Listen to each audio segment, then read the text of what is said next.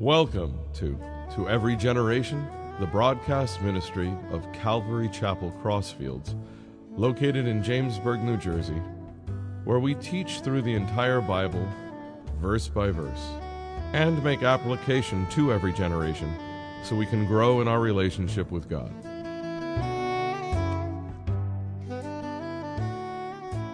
This morning we're going to be in Nehemiah chapter seven, and the last time we were in Nehemiah six, and the title was Victory at Last. And if you weren't here last Sunday, definitely get the message, because there was a sub-theme of how to deal with personal attacks. If you've lived long enough, you know, even teenagers, I mentioned cyberbullying. Uh, there's just a lot of good information. How did Nehemiah handle it? What are the options as believers, et cetera. And today, well, today we're going to look at spiritual heart building, because we're going to be in seven and eight. We're going to go quickly through seven. There's a lot of genealogy in there I'm not going to go over. But basically, the temple is built.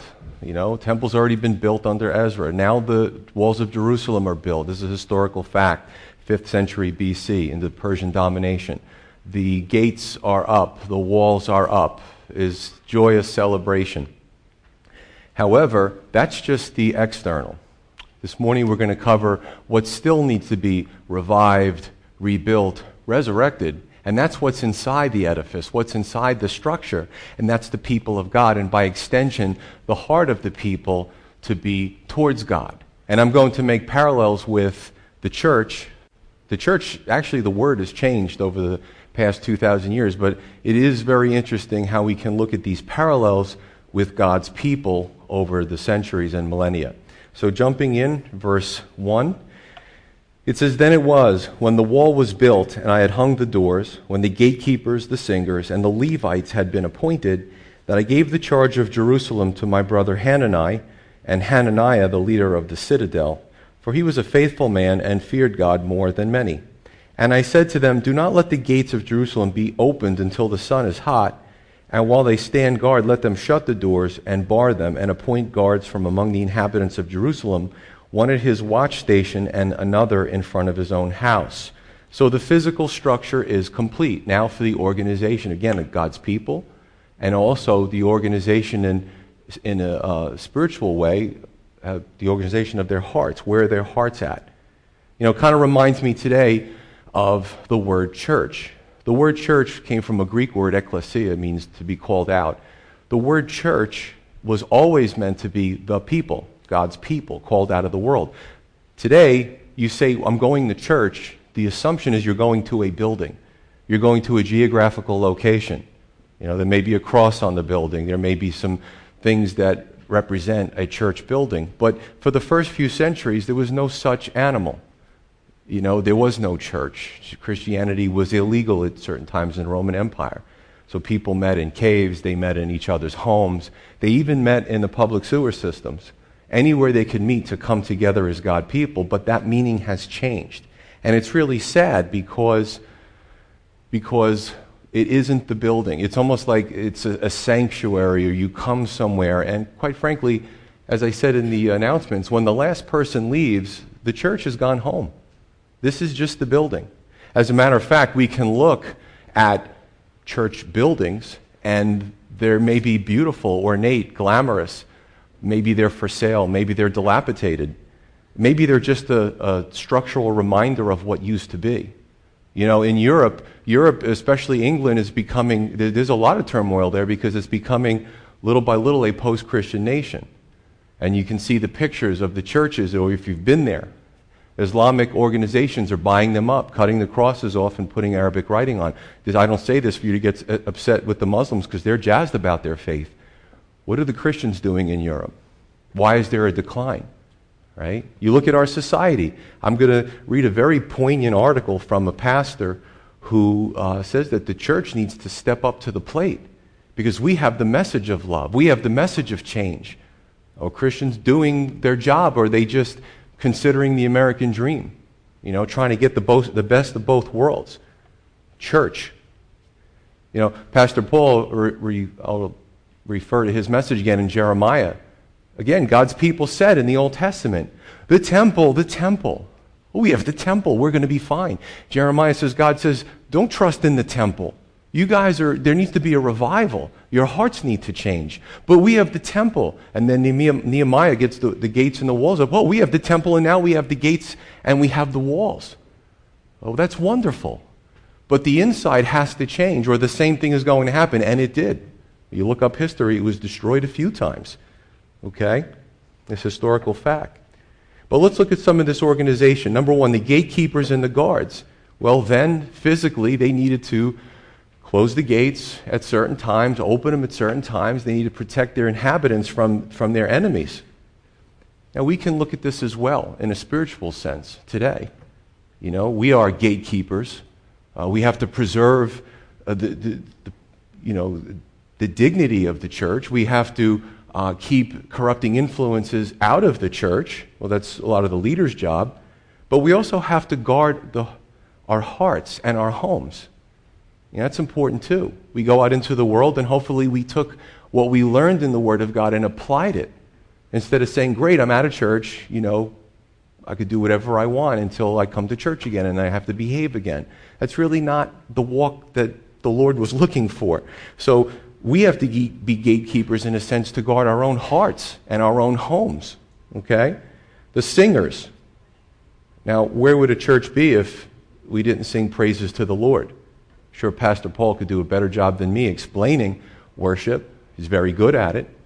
Uh, but, you know, we it's really not a buffer in the church. Worship is is, is a time to... Singing is an, an interesting thing, and I, I find some men are... They they and they don't consider consider it manly to sing. I like to sing to the Lord. I don't sing very loud because people would... You know, I'm not very good at singing. But if it comes from my heart, He enjoys it. You know what I'm saying? Hurts my own ears sometimes, but it's coming from my heart. It's a, there's a special place when you sing praises to the Lord, when you sing psalms to the Lord.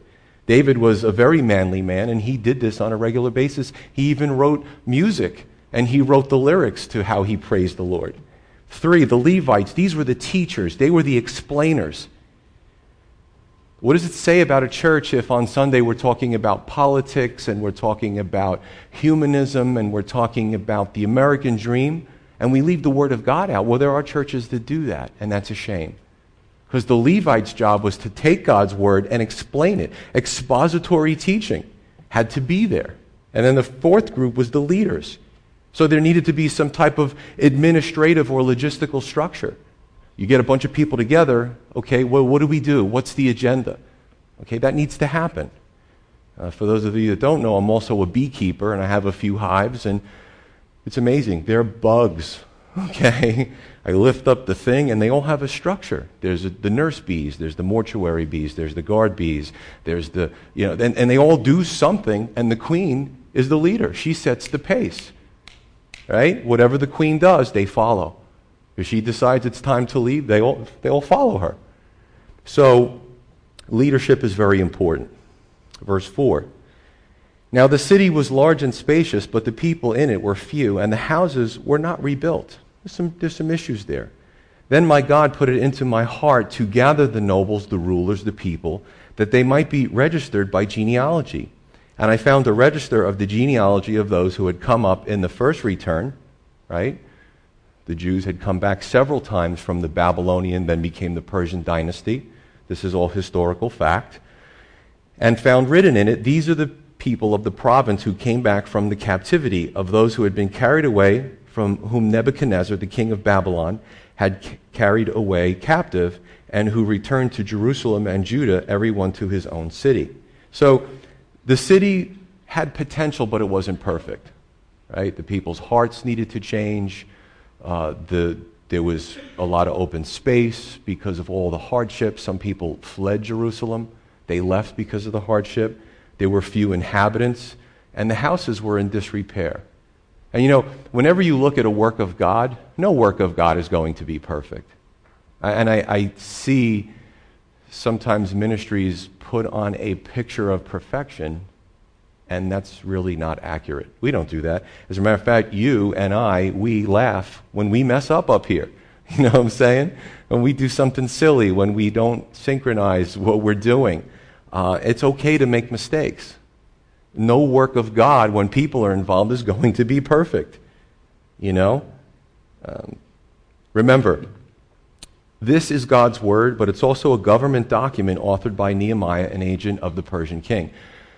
I've spoken to you about history. I've spoken to you about different papyri and different uh, historical documents that reference pieces of the Bible and also uh, biblical history. It's amazing. Secular sources reference biblical history. So Nehemiah is under the inspiration of the Holy Spirit writing God's word, but he's also writing information. He's also collecting a census for the Persian king. He's also writing up a genealogy table, which was crucial for the future Messiah to prove his lineage. You see what I'm saying? One thing, Jesus was accused a lot of a lot of things he didn't do, of course. One thing they didn't accuse him of was coming from the wrong line to be the Messiah, because he could prove.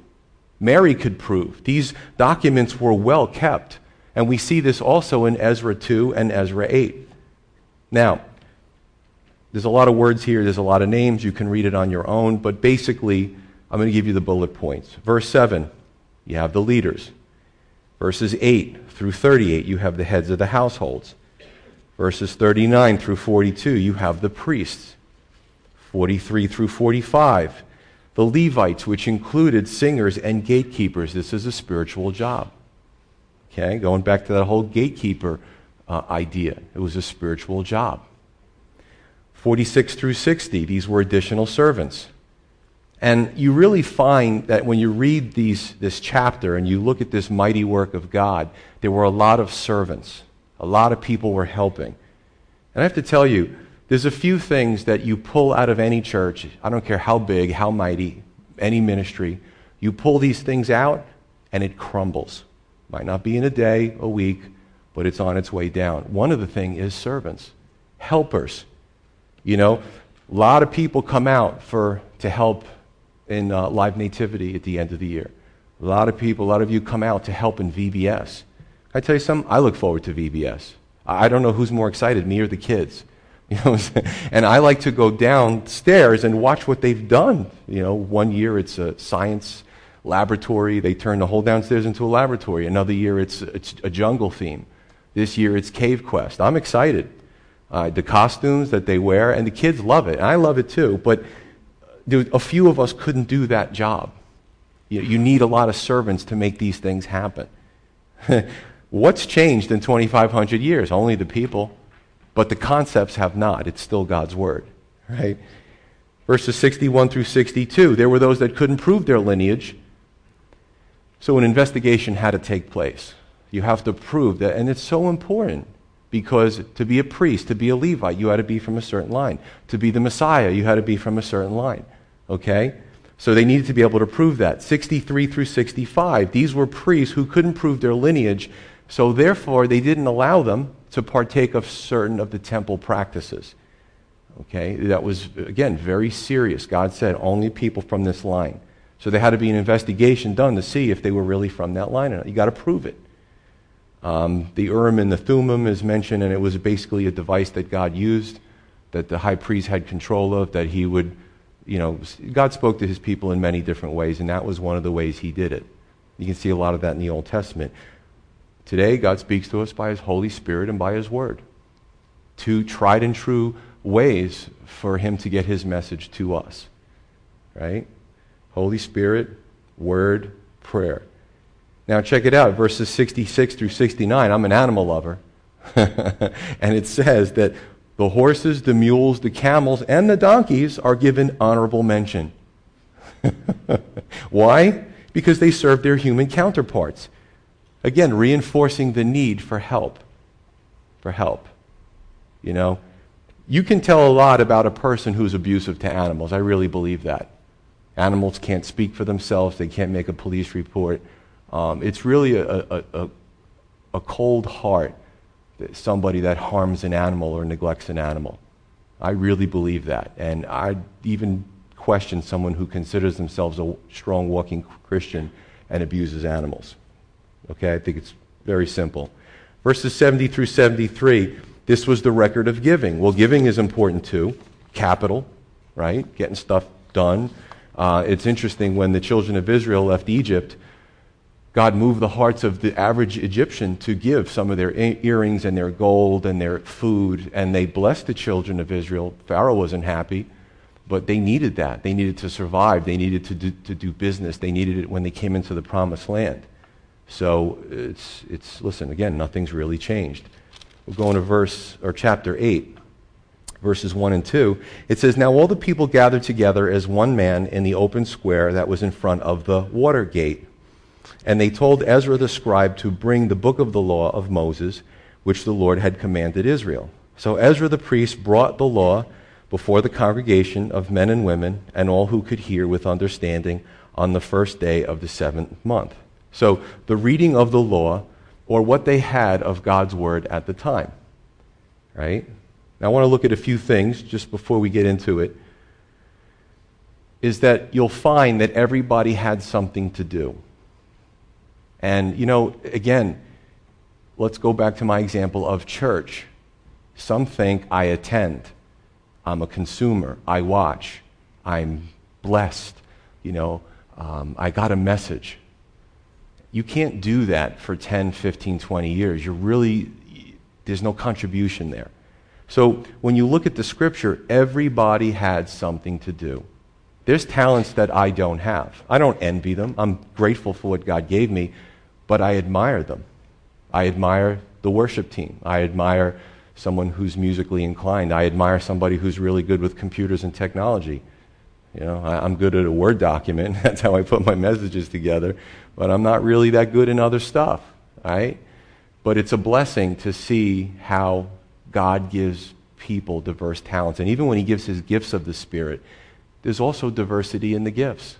There's some things that people can do under the power of the Holy Spirit that I haven't been given that gift, right? But it's it's a beautiful thing to watch. Everybody can do something. If you have a burden in your heart to serve the Lord, go to somebody that you trust and say, "Would you pray for, pray with me? I want to know what my gifts are." Sometimes it takes an outside source to look at us objectively and say, "Hey, you're good at that. You know, I never really thought of that. You might have something there."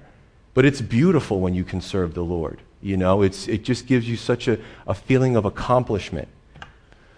So Nehemiah takes care of the wall building project. Apparently he was good at that. Ezra takes care of the spiritual heart building project. He was a priest, but he also was a scribe. He knew the law very well. Okay? Going back to the church example, the building or the edifice is a very small part of the, the equation. It only provides the location. The roof provides shelter from the rain and the hot sun. We have an air conditioner. We have a heater. That's great.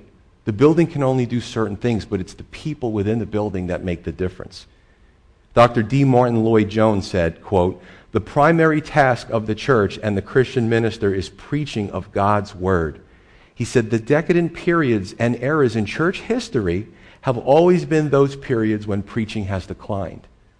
I love quoting the older prophet, or the old, well, some of them are prophets, but the older men and women of God, because they, they really had some strong things to say. Okay? Now, the Watergate was significant. Don't think about back to the Nixon era. This is completely different. Uh, so the Watergate was a place where uh, Jesus, well, let's back up for a minute. That was a place where water was coming into the city, and it had, they had their springs, right? It was a very hot climate. And they would love these springs. The water would come up, and they sometimes would make pools. They could wash in it. They could drink the water, and they could distribute it to those inhabitants of the city.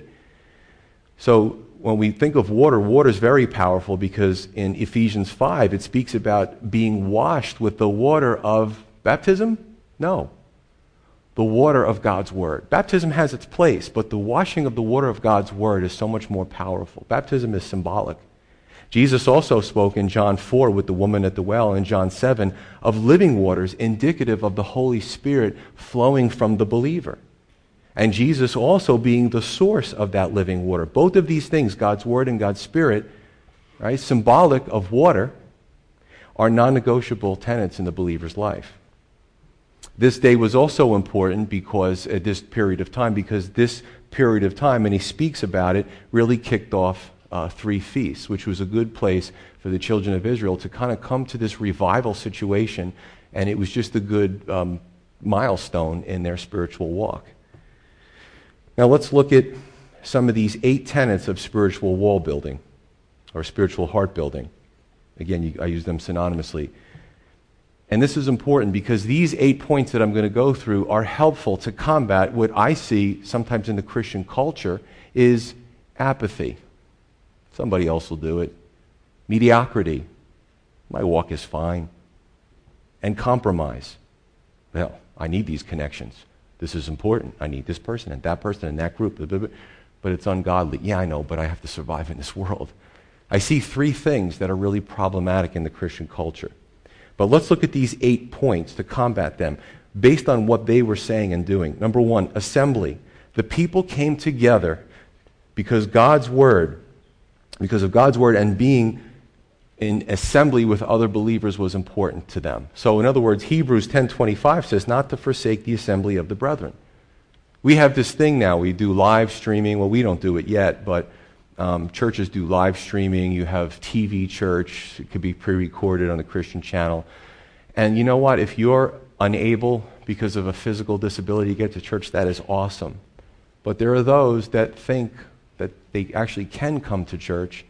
It's weird. Some Christians are actually, they don't like people. So they'll stay home and they'll watch church on T V. Is that really church?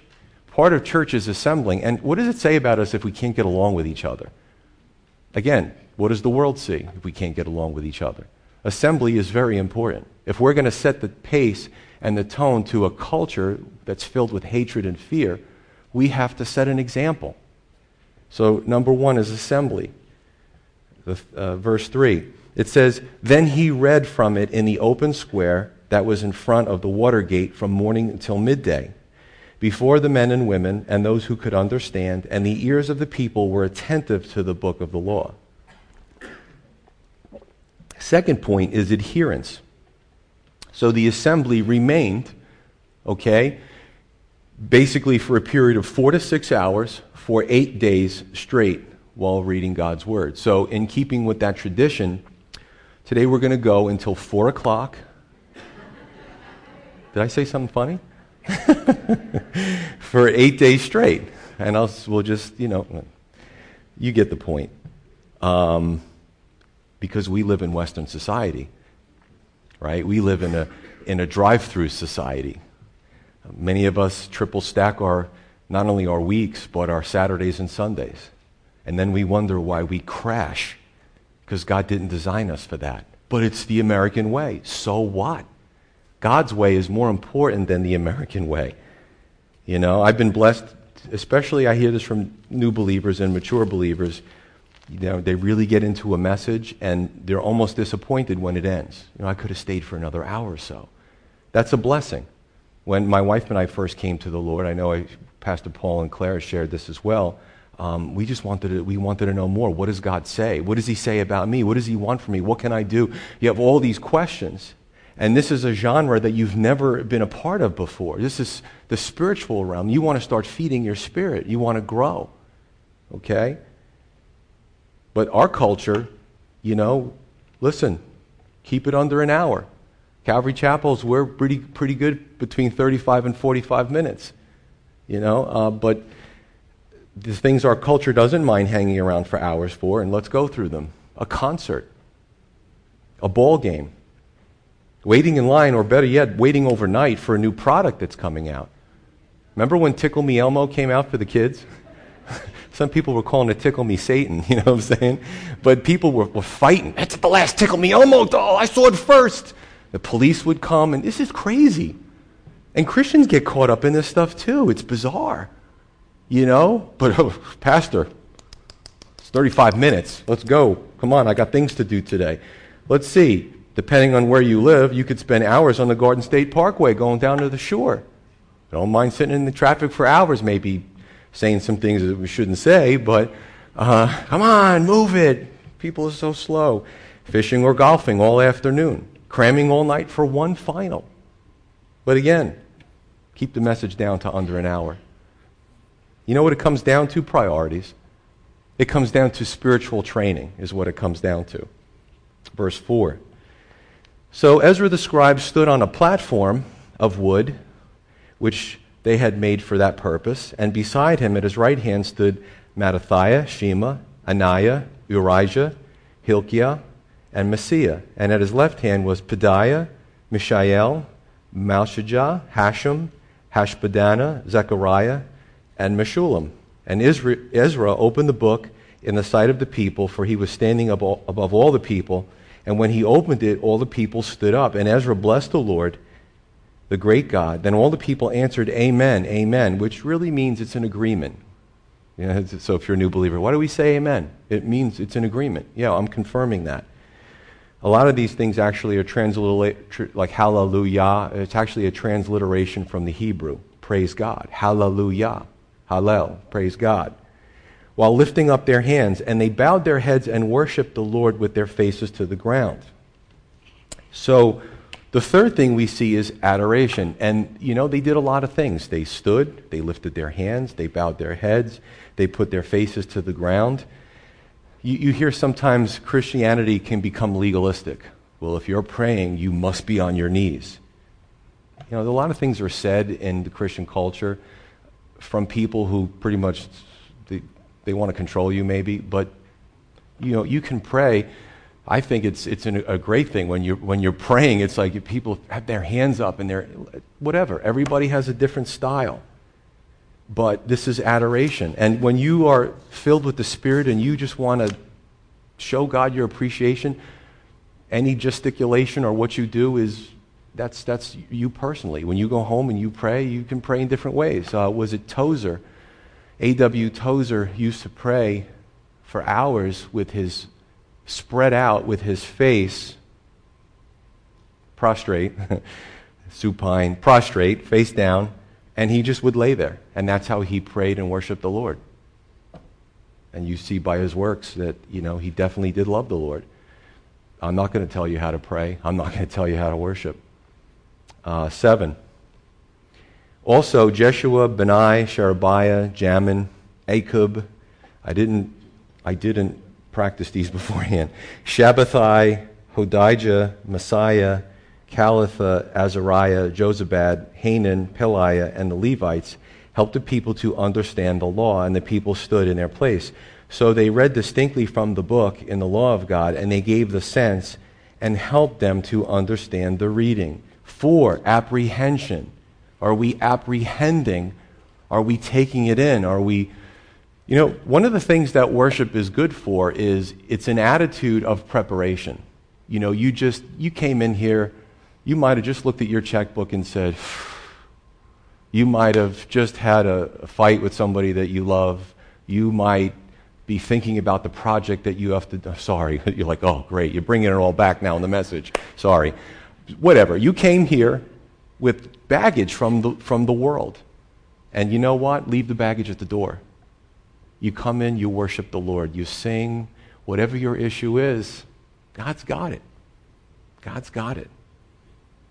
And then it, it opens us up to, now when we hear the word, it it come, it goes down easier. You know, because we're already prepared to receive it. We're fertile ground. Now, again, you might come from a denomination where you never read the Word of God. You know, it's it's really a humanistic club when you come to church. Um, some may say, "I've never, we've never read the Bible in, in our church." That's sad, and that's a shame. Some denominations will only pick a verse out here and there to bolster their spurious claims. And after ten, fifteen years, that Christian doesn't really know anything about the Word of God. Right? They don't know how to defend the Word. They don't know how to, to, to give the Word to somebody who's thirsty. They, they're ill-equipped. Part of the Levites' job was to make sure that the people, after hearing God's Word, understood. It said the people stood in their place. I could see the Levites going through and just having like maybe break time. I'm sure there was some break time, and the Levites would come through and and explain what God's Word meant. This is called expository teaching. I think this is what Calvary Chapel does really well, teaching God's Word so it can be understood and apply it. It's an amazing process. I got to tell you, especially the Old Testament, I'll read the chapter and I just, all right, I got a few points, and I have to read it a few times. I have to pray. Sometimes I close the book. I'm like, I'll get to it tomorrow. Not because I'm frustrated, but because I want to apprehend it. I want to take it in. How am I going to teach it to you if I don't understand it? And the Bible interprets itself. Certainly I go into the Hebrew and Greek, um, and sometimes commentaries when I'm stuck, but it's it's an awesome thing, and it's a process. Again, when you first started skiing, did you go on the, you know, the slope that's like this? No, you'd wrap yourself around the tree, and if you did, some of you might have done that. You know, the Word of God is, a, it's again, it's a spiritual application. It's a spiritual training. It doesn't come overnight. It's a, you have to be patient. We have to be patient. I just love it, though, when you when the light bulb goes off. I get it, I get it, I understand it. Verse nine. And Nehemiah, who was the governor, Ezra the priest, and the scribe, and the Levites, who taught the people, said to all the people, "This day is holy to the Lord your God. Do not mourn nor weep." For all the people wept when they heard the words of the Lord. The fifth point is respect, reverence, repentance. This is huge. And understanding God's word caused a conviction. You know? Maybe we are involved in something we shouldn't be, and then we read that passage of Scripture, and God says, don't do that. It's harmful to you. And you just cut to the heart. Wow. Wow. He cares about me. He he doesn't want me to ruin my life, and I need to stop doing this. And and, and and emotions take over sometimes. The people started to weep, okay? They were all excited about the walls and the temple and everything, but now the Word of God was there to pierce their hearts. And I have to tell you that, I hate to say it, but some are like spiritual Teflon. They can listen to a convicting, powerful message. They can read the Word, and their heart is covered. They have ballistic, you know, material over it. They've got, they've got um, Teflon. They, they just don't want it to penetrate, and that's sad. And maybe they hear the message, and they'll turn to somebody close to them and say, well, "You should have heard that. That was for you." No, when we when we listen to the word, it's a it's personal. That's why you wonder why as we walk around on our foreheads, it doesn't say what we're thinking. Aren't you glad about that? So what's in here stays in here, but it's also between you and the Lord. He knows what's in there, and and he wants to penetrate it for our good, right? But this is important: respect, reverence. We live in a culture where sin is, is glamorized and glorified, and when Tim Tebow plays, prays for somebody on an airplane who may be terminal, that the media gets a hold of it and they destroy him. I tell you, he's one of the ones, and I know he's faced a lot of temptations and a lot of trials. I know Satan wants to make him look like a hypocrite, but I got to tell you, I like the man because he's standing the test of time. All he did was pray for somebody on a plane, and it got out, and they're crucifying him in the media because that's what the media does. They don't rejoice in good. They just love, oh, somebody else got shot. Oh, there's, there's another, you know, people hate each other. Hey, let's bring the crew there. That's what they do. It's like their own drive-bys, you know what I'm saying? And they just stir up hatred. They really do. And we become so desensitized to it. But you know what's really sad? When those in the Christian culture are irreverent. There's a Hillsong. Um, many of you may know them, like their music. They're a big church at different campuses. And in the last year, they've been in the news a few times, and not for good reasons. Well, the last time, sometimes I'll see something on Facebook, and I'm like, it's just Facebook. I, I believe me, I, I do my homework, and I'm like, nah, it can't be. It's so bizarre that stuff happens in a church that I, I got to go outside and see if this is true. Let's look at different sources and such. And there was a picture. So what happened was Hillsong had a big event. It was a women's event, and there was this big thing on stage, and you know they're really big with their their productions. People like that. They're attracted to that. Well, their youth pastor gets the bright idea to go up there and to dress in, or not dress in character. He dressed as the naked cowboy. Then I'm like looking up naked cowboy. Who's the naked cowboy? He's some dude who has this business, and he goes in New York City, and he wears just a cowboy hat and boots and has like skivvies on, uh, Speedo, whatever you want to call it. And he has a guitar, and it gives the impression, because it covers his private parts, that he's completely naked except for his hat and his boots. So this youth pastor gets this bright idea to make it a little more pizzazz. He goes up there on stage with boots, a cowboy hat, Speedos, and puts his guitar over his private parts. It gets weirder. So it gets picked up by the mainstream media, and uh, because the media is always loving to find these fringe groups that make Jesus Christ look bad. And they interviewed the, na- the real naked cowboy. So this dude says, I never gave him permission. I'm the naked cowboy. You can't do that without my permission. And it gets even better. The naked cowboy, who doesn't claim to be Christian, said, and furthermore, I would never wear Speedos and walk into a church. That's disrespectful to God.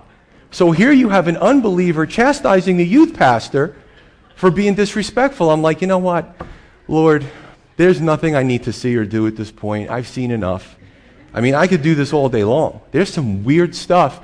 I had a few congregants send me that article, and I'm like, I, now I have to research it because everybody's sending me this picture of this pastor dressed up as the naked cowboy.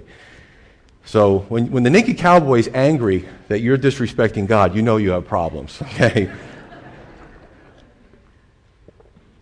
Reverence. Where's the reverence for the Lord? Verse ten. Some of you are going to look that up now, I know it. Then he said to them, go your way, eat the fat, drink the sweet, and send portions to those for whom nothing is prepared. For this day is holy to the Lord. Do not sorrow, for the joy of the Lord is your strength. So the Levites quieted all the people, saying, be still, for the day is holy. Oh, be still. He says that a lot in the Word. You know, we get so worked up over stuff, and God says, be still. But I can't be still. Do you see what's going on? God says, be still. Be still. Give me a chance to do things in my time. You know? He doesn't say, shut up. He says, be still. God is so gentle with us. For the day is holy. Do not be grieved. And all the people went their way to eat and drink, to send portions and rejoice greatly, because they understood the words that were declared to them. I can tell you, let me just say this one more point. We, it does seem, well, in Europe, and it's really starting to come here if you look at the statistics, that we're moving to a post-Christian kind of generation. Actually, there's a few court cases in federal court that if they go through, it's really going to hurt, it's going to hurt the, uh, the church. Um, I don't want to go into it now, maybe another time, but they're just looking for the right balance on the Supreme Court to ram this stuff through. Um, but it's it's all fact. It's all in the, the federal courts. I see sometimes ministries try to be relevant. Well, there's there's gaps in the seats and in the pews. What do we do to bring people in? So what they do is they revert to the world, like that stunt, to bring people in.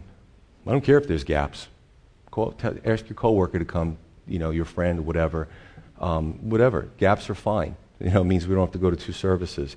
But there's this pressure to perform. There's this pressure to wow people. We don't come to church to be wowed. We come to church to get away from those influences and get somewhere where we, we can get a little bit of a head change, you know, to, to find that peace. And we're not going to find it if we're, we're doing things that are irreverent and, and not respectful. Then the Holy Spirit's not going to be part of that. So the sixth point is celebration and joy. They were asked to move from weeping and sorrow to joy. Now, if you understand restoration, restoration's beautiful. We, we listen, we're sinners. So we, we know that we've done something wrong. We read that we've done something long, wrong. We hear it in the service, and we like, you know what, Lord, I'm sorry. I'm sorry, forgive me. And he forgives. And then what happens is we move to a, a restored relationship. But the problem today is there's not a lot of repentance. There's just too much pride in our culture, and sometimes the Christian culture. So we move to this period of restoration. Now check it out. I love this. Embedded in the celebration is giving to those who don't have. God was, you say, well, then why are there poor people today? Well, why? Well, why? Because man doesn't listen to God's law, period. He always was concerned about the poor. He even legislated in his word to take care of the poor, and he went into detail. Shame on us if we see somebody in need and we have the need and or we have the means and we don't help them. This is right out of James. James two says, don't just say be warm and well fed and then you walk away. Give buy a cloak, buy a jacket, give him your jacket. And listen, we've done that as people, as Christians. Well, this it's mine. I really like well, somebody's freezing to death. It's zero degrees out. Right? Feed and clothe. Be a part of that. James four, even more powerful, he says, to those who basically have the means and don't do it, to him it is a sin. It's a sin of omission. How do we look at somebody who's really suffering and just walk past them? Okay? Um, but again, There's also something joyous about giving. It's it's a great feeling, you know. If you if if we start out stingy and God moves us to be generous, I tell you that it's such a ch- such a change. There's a blessing in itself to give. Verse thirteen, last few verses. Now on the second day, the heads of the fathers' houses and all the people with the priests and Levites were gathered to Ezra the scribe in order to understand the words of the law, and they found written in the law, which the Lord had commanded by Moses, that the children of Israel should dwell in booths or tabernacles or temporary little shelters during the feast of the seventh month, or the feast of booths or tabernacles, and that they should announce and proclaim in all their cities and in Jerusalem, saying, "Go out to the mountain and bring olive branches, branches of oil trees, myrtle branches, palm branches, and branches of leafy trees to make these booths as, as it is written." Then the people went out and brought them and made themselves booths, each one on the roof of his house or in their courtyards or in the courts of the house of God and in the open square of the water gate and in the open square of the gate of Ephraim. So the whole congregation of those who had returned from the captivity made booths and sat under the booths. Since the days of Joshua the son of Nun until that day, the children of Israel had not done so. And there was very great gladness. Also day by day, from the first day until the last day, he read the book of the law of God, and they kept the feast seven days, and on the eighth day there was a sacred assembly according to the prescribed manner. So this is obedience and application. Now, so the Feast of Tabernacles, the Feast of Booths, I believe it's called also called Sukkot. Uh, they, even the Jewish people today, they still, for those that are observant, they in their homes or in their backyards, they'll make like a little structure, uh, and they'll put stuff over it, and, and they may even sleep there for the night, or they'll take a rope and put it between their clothesline and put a, it's like, like camping out. But what it did was, God, we, we forget so easily sometimes the goodness, but basically, Uh, it was a, a reminder that even during the wilderness wandering, when they had these little temporary shelters, God still provided. It was dry, He gave He gave them water. Uh, it was they were hungry, He gave them manna. So He provided in an incredible uh, way, and He blessed them. So it was something to remember it. But the seventh point, obedience and application. Don't just hear the word, do it. We're going to James again, uh, chapter one, I believe, verse twenty-two. But don't just hear the word, but do the, the word as, as well. So obedience. What's the sense in hearing something of God's word and just blowing it off? You know, that's not a walk. That's going to watch a, something to entertain you, basically. But let me just say this. If you read the news, okay, there's really bad stuff going on in our society. People are afraid. This is an amazing thing what Satan does. The more he can gin up fear and un- instability, the more he gins up divisiveness. Because now what people do is they say, well, that person's not like me. I'm going to be in my camp. And then you have all these fractured camps fighting with each other. And politicians love it, federal politicians, because they use that and they all get a piece of the pie and see which camps that they can, you know, pander to and get them to put them back into office. But in the church, we have to do the reverse of that. In the Christian culture, our attitude can't be, well, don't worry, be happy. Well, we should be content, we should have joy, but how do we look at what's going on in our own neighborhoods and think that that's okay? Jesus Christ called us to be salt and light. And you know, when a, a piece of meat was going to rot, you would put the salt in the meat, okay? And if you were the salt, you might say, oh, you're going to put me in there? But salt had a very strong preserving influence to keep that meat from rotting. And our society is like that piece of meat. Mankind is in trouble. Humanism doesn't work. We're, our leaders are feckless. They're not solving the problems. Some of them are just making it worse. Where are the leaders? Where are those to speak up and bring healing and bring people together? Well, there are some voices. Let me, I just want to read an article. Well, I'm not going to read the article, but I'm going to reference it, and it was powerful. It's a few pages long. It's by uh, Pastor Tony Evans, and the title is America's Current Violence Can Be Traced to Christians' Failures. Ooh, some might get offended reading that, especially reading the article. But what he basically says is Jesus put us out into society to try to make things better. And maybe as Christian culture, some in the Christian culture are so self-absorbed with their own way of life and their own American dream and piece of the pie that they're not concerned about what's going on outside of their own bubbles. Good article if you if you want to read it. So here's my question, and again, here's another thing, and, and I'm not against this, but you know, even Calvaries have their big crusades. You know, Greg Laurie was here. Oh, he was here recently. Well, Greg Laurie's going to save us. Well, he's going to preach, and he brings thousands of people, and he's going to, he's going to, he's going to. And you know what that does? Celebrity Christianity helps. It hurts us because what we think is we can only find the big, my pastor, my Christian celebrity, so I'm absolved. I don't have to do anything. And that's not true.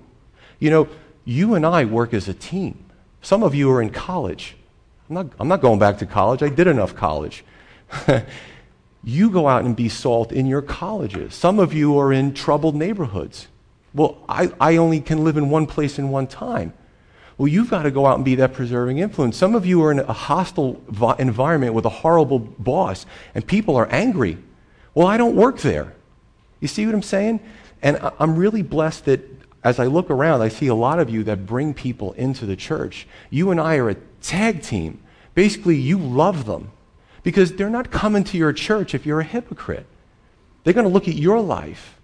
And when you show them love, they're going to say, maybe I'll check that church out. Because if you're like this, I wonder if the other people and the pastor are like that. And then you, you smirk and you come in and you say, well, give them the word. Let them love Jesus. See the love in the word. And we, we work together. That's what the church does. Listen, Christians, we could sit back, and I'm going to tell you something. You read the news long enough, you will become angry. It will change you because that's what it's demonically designed to do, to tick you off, to get you into your camp. And then there's the Facebook wars. You know, my friend posted this. Well, I'm on the other side, so I'm going to post that. And there's like a salvo of Facebook wars. Well, I'm going to delete this person. I'm going to do that. We need to get, go out into the world, you know? And I pray for revival, and I would ask that you would join me in praying for revival because it's not going to get any better anytime soon. Evangelist Billy Sunday was asked if revival lasted. He replied, quote, "No, but neither does a bath." He said, "But it's good to have one occasionally." So my prayer is that, you know, the Bible says that things are going to get worse, not better. Mankind is not going to solve his and her problems. It's going to, it's just going to get worse. So I just want to ask, as we go through spiritual heart building, that we pray about our responsibility in our own little sphere of influence. You know, who who is it that maybe you thought about talking to and your heart goes out to them, but maybe socially you're scared. Maybe that's just not your nature. Pray, Lord, give me the strength to, to love that person. I, I don't, that he or she is a loner and, and nobody wants to go near he, he or she. You might stop the next terrorist attack. Who knows? There's a lot of angry people out there and taking things into their own hands. So I just would pray as we go through this that we wouldn't just come to hear a message and go home and talk about it over lunch, but that what we would do is we would come and we would receive it, that it would find its way into our heart, and we would pray about what can I do in my own little world, Lord? I'm really small out of all the people on the planet, but in my own little world, Lord, what can I do to make a difference in this world? Let's pray.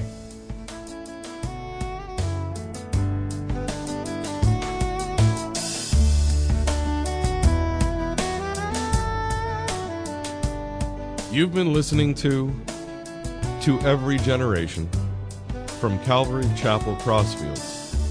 We're located at fifteen Half Acre Road in Jamesburg, New Jersey. We meet for Bible study Wednesdays at seven thirty p.m. and Sunday service begins at ten thirty a.m. On Sundays, we have children's church for all ages in addition to infant and nursery care. You can find out more about the ministry here at Calvary Chapel Crossfields by going to c c crossfields dot org. Thanks for listening, and may God bless you.